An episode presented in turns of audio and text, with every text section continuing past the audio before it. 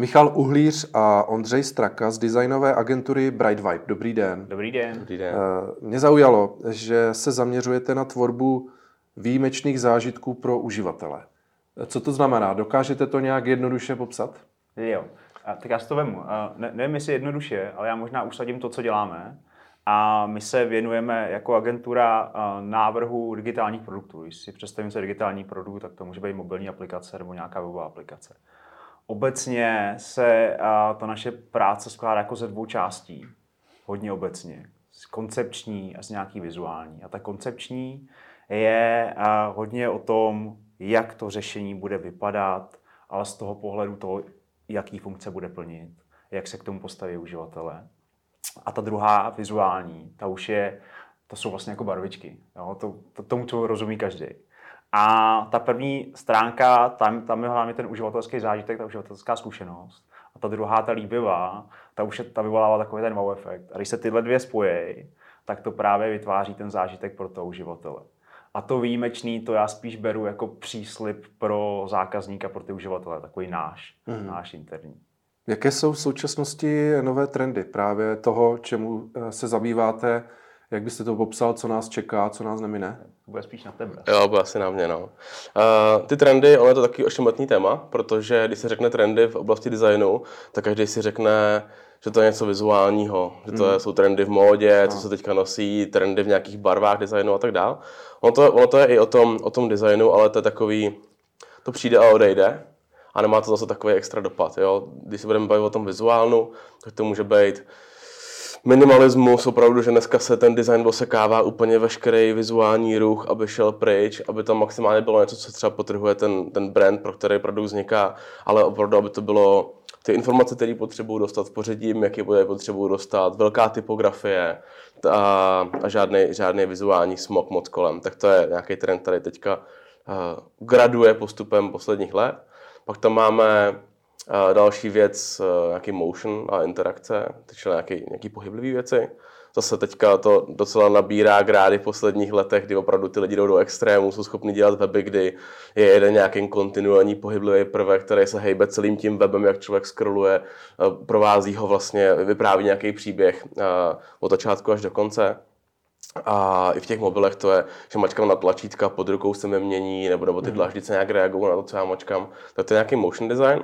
Ale myslím si, že jako ty zajímavé trendy, které jsou teďka na začátku a ještě několik let, let budou evolovat, tak to je za mě třeba materiál design s tím teďka přišel, uh, materiál U, poslední verze Androidu, co je nová, tak tam vlastně nově, když si dáte třeba nějaký wallpaper, nějaký pozadí na plochu, tak z té fotky to vytáhne barvy a komplet toto, uh, to, to rozhraní přebarví do těch barev. A ať jsem v jakýkoliv aplikaci, tak ta aplikace je schopná přebírat ty dané barvy. Takže když třeba budu mít, a někde jsem v přírodě, je tam louka zelená, tak potom budu mít zelený UI napříč jako všema různýma aplikacemi, které to budu podporovat. Zajímavý trend je sustainable, sustainable design, nějaká udržitelnost, což je něco, co rozehráli hlavně ty velký hráči. Teď právě s Michalem řešíme, jak na to vlnu taky najet.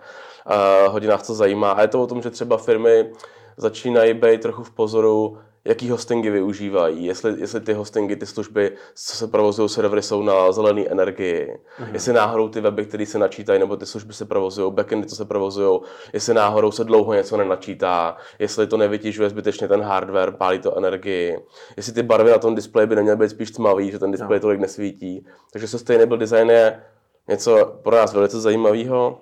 A poptávají to firmy, jako cítíte třeba nějaký zájem, nebo je to pořád ještě na nějakým spíš začátku? Tohle je rodně na začátku. Jo, to na začátku. No, tohle spíš jako, je to tlační regulatorikou nějakou, Jasně. která je, takže pak na to ty firmy najíždí. Ale zrovna tohle téma, my, my jsme se o tom bavili nedávno, že máme nějakého tři, tři pilíře jo, těch trendů, které jsou jak z pohledu toho UX, toho user experience, čili jako stavit ten koncept, který jsou víc stálí. Pak máme takový to UI, to vizuálno, to je hodně jako trendový, to může být každý rok jiný. A pak jsou takový ty technologické trendy, ty, ty, ty, ty triggy, jo, což máme. A teď se můžeme bavit o umělé inteligenci, která zase to, to ohýbá ten svět trošku jiným směrem. Nebo přijde Apple s nějakým úplně novým produktem, rozloženým prvku a tak dál. A to je jako ze dne na den a to hmm. nejsme schopni moc ovlivnit. Jsou takový malý trendy, které prostě teďka nejsou úplně relevantní, jako třeba foldable, ty skládací že jo, telefony. Hmm. Taky jako má to 0,x procenta lidí, tak asi ty firmy to neberou moc vážně. A zrovna to sustainable, to je fakt pro ty jako největší, největší firmy. Hmm. Apple to třeba teďka měl na VVDC, že jo, na konferenci, kde každá velká firma řekne a do roku X budeme uh, neutrální, takže hmm. co se energetiky týče a udržitelnosti, takže to je zajímavý trend. Eh, vy jste tady povídali o těch trendech. A co byste naopak firmám nedoporučovali, eh, co se týká právě toho designu, ať už webu, aplikací a podobně, kterým směrem naopak jako nejít? Jaký negativní trend? No, já to spíš jako beru obecně. Nestavit ty produkty na nějakých domněnkách nebo hypotézách. To se děje běžně. To znamená, přijdete a řeknete, já to chci takhle. A pak my máme ten proces, který my navrhujeme a product discovery, ke kterému se možná dostaneme. Tak jde po těch datech, nebo po tom porozumění tomu kontextu a těm uživatelům. A tady narážíme na to, že nám kolikrát chodí jako a odpovědi typu, no protože to takhle chci, nebo protože už to dělám 9 let, což není nijak jako ověřitelná, je to hrozně vágní, hmm. vágní a odpověď a vede to k tomu, že ten produkt prostě pak není úspěšný. Neříkám, že vždycky je neúspěšný, ale... No to vždycky nějak dopadne. Vždycky to jako nějak dopadne, ale nemá to ten úspěch, který očekáváte. Pak vylejete jako spoustu peněz a času. Hmm. A nebo to má ten úspěch, ale právě ty náklady na to, aby se ten člověk dostal, tak je to mnohem větší raketa, než to musela být. Už jste tady zmiňovali AI, respektive umělou inteligenci. Eh, teď se hodně kolem toho děje, minimálně mediálně. Využíváte ty věci, jako je DALI, Midjourney a podobně, pro tu svoji práci? Tak pojď, hmm. Ondro. Ondra je takový early adopter tady těch věcí. Jo, já jsem jako obrovský uh, tech fanboy, takže jakmile se někde nějaký tady ten technologický trend myhne, tak já hned musím naskočit jako mezi prvníma na, uh, na vlnu. A, takže určitě to používáme. Nemyslím si, že se to dá použít tak, jak se lidi představují, že to opravdu jako dneska za nás všechno udělá. Hmm. To jako tam fakt ještě nejsme, teďka to je jako opravdu v plenkách.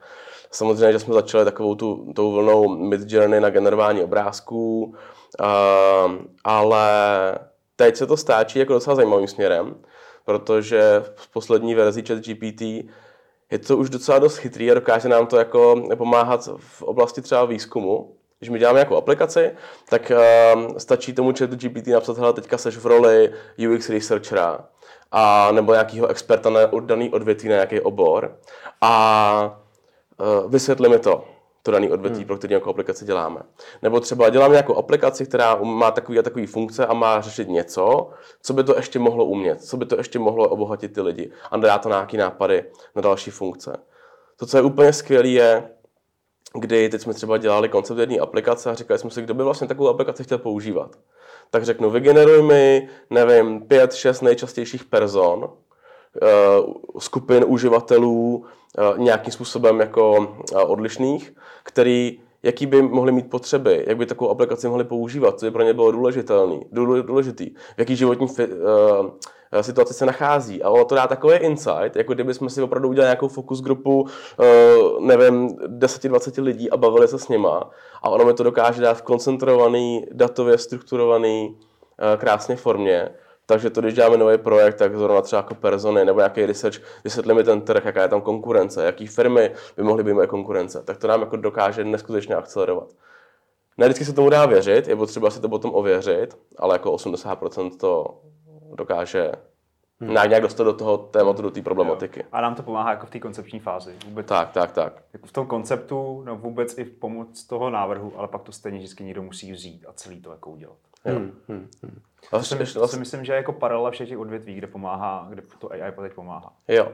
Každopádně, kromě tady toho ještě uh, si pohráváme s nějakým audiem, kde dokáže opravdu už dneska to AIčko syntetizovat hlas na velice realistický úrovni, takže když třeba klient potřebuje nějaký voiceover, nějaký tutoriály, návody, jak se něco, jak se něco, uh, jak se něco obsluhuje, tak člověk dneska už je schopný opravdu, v angličtině teda hlavně, dát text do toho a ono to vyplivne krásnou lidskou řeč.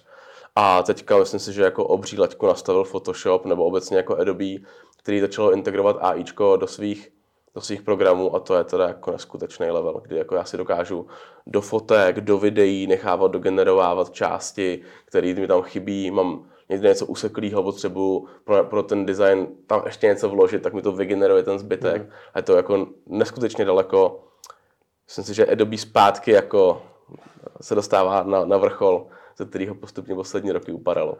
A když vás tak eh, poslouchám, tak vy jste v podstatě ti pozitivní, nebo co vnímají tu umělou inteligenci, vzhledem k práci, co děláte jako pozitivně a věříte tomu, že vám to může ještě víc a víc eh, pomáhat. Takže nemáte nějaké ty negativní tendence, které třeba občas jako krouží kolem. Ne, nemáme. Já myslím, on, Ondra psal i článek o tom, když tady uh, začínalo ChatGPT hmm. a nebo dostávalo se do hypeu u nás. Ale přesně z toho jako bylo vidět potom, když jsme to zkoušeli, že je to jako nástroj, je to hmm. prostě nástroj. Není ta, ta obava toho, že to jako někoho nahradí, opadla celkem rychle. Jasně.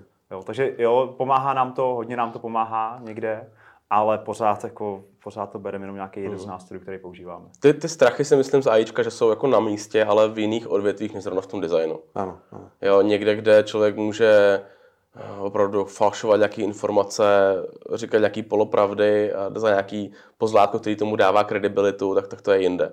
A v tom designu jediný, kde se můžeme obávat, je, že opravdu nějaký známí umělci, že budou napodobovaný jejich styl třeba ano. jinýma lidma, tak, tak to jako může být třeba problém a vedou se nějaký spory kolem toho a uvidíme, kam to vykrystalizuje. Ale říkám, to, to, to není něco, co by nás jako mělo trápit asi. Tak každopádně tenhle rozhovor je reálný, to není uh, žádná umělá inteligence, to se nemusíme bát. Nebo? uh, vy už jste to zmiňovali, uh, ten váš uh, produkt, respektive Product Discovery, uh, zase jednoduše popsat, co to vlastně je, k čemu to slouží. Hmm, dobře, já, já, to, to si vemu asi zase já. A možná vemu to jako hodně, hodně ze široka. A doručení nějakého produktu, jakýkoliv produktu, se skládá jako ze dvou částí. Teď se skládá z dvou částí, je to ta discovery a je to delivery, delivery část, čili nějaký jako objevení toho produktu, co vůbec chcete, neuvědomění si toho a to samotné to samotný doručení. Když se podíváme 10-15 let zpátky, tak eh, a možná ještě delší dobu, budu se spíš o našem trhu, tak eh, tady byla tlačená hodně ta delivery část, což znamenalo rychle doručte nějaký produkt a vůbec a byla tam přesně ta hypotéza, nějaká, nějaký hmm. předpoklad. A stálo pak hrozně úsilí toho, a abyste přesvědčili toho zákazníka, že ten produkt chce. No, čili jste šli odzadu, vy jste něco vyvinuli a pak jste říkali, a ty lidi to jako nechtějí, tak je pojďme přesvědčit, že to chtějí. A, a v tu chvíli přichází jako na scénu a Discovery, který jde tou opačnou cestou. Pojďte si nejdřív uvědomit, co ten zákazník chce a co potřebuje. A, a pak teprve se pustit, pustit do toho vývoje.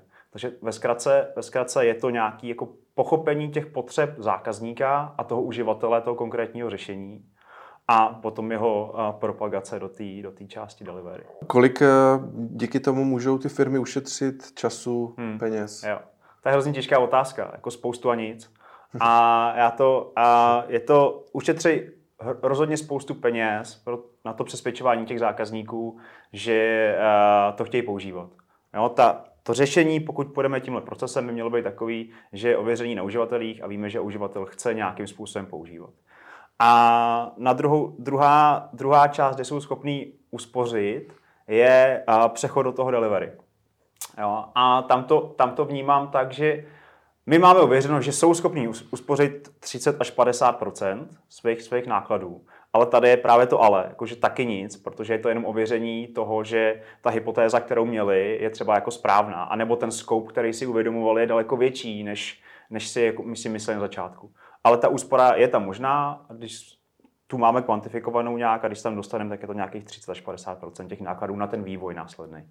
Um, ještě je potřeba zmínit, že vy vlastně fungujete eh, ve spolupráci nebo, nebo mm. v mhm. synergii s, se software housem e-man, jak byste tu spolupráci eh, popsali, případně v čem je třeba výhoda, že to takhle jo. jste pod jednou střechou s, s takovým hráčem? Jo, tak já začnu možná mě doplň. Hmm. A je, je synergická. Je to tak, jak jsem říkal před chvílí, že je nějaká část uh, Discovery a nějaká část Delivery. Tak my máme uh, znalost té Discovery části a e v té Delivery.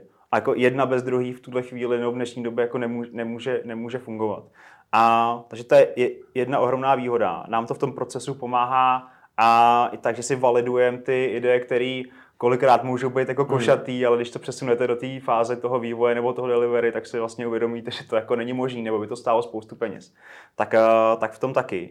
A zároveň máme jako nastavený už ten proces toho fungování, fungování spolu. A protože nám se jako stává, a možná je to trend v dnešní době, kdy zákazník chce tu ideovou část, ale zároveň si říká, a já si to vyvinu sám. A, a v tu chvíli se, ne, a nebo si to vyvine jako s někým jiným. V tu chvíli se spoustu věcí ztrácí v překladu. Hmm. Pokud eh, to bude dělat tu jakoukoliv z těch částí, to budou dělat dvě různé firmy, tak vždycky ta firma uh, si to bude chtít jako navohejbat podle sebe, nebo tam dát nějakou větší invenci, takže jsou tam jako více, více náklady. A nám, co nám e hodně přináší, je ten technologický vhled, který my máme, protože kolaborujeme spolu už hrozně dlouho.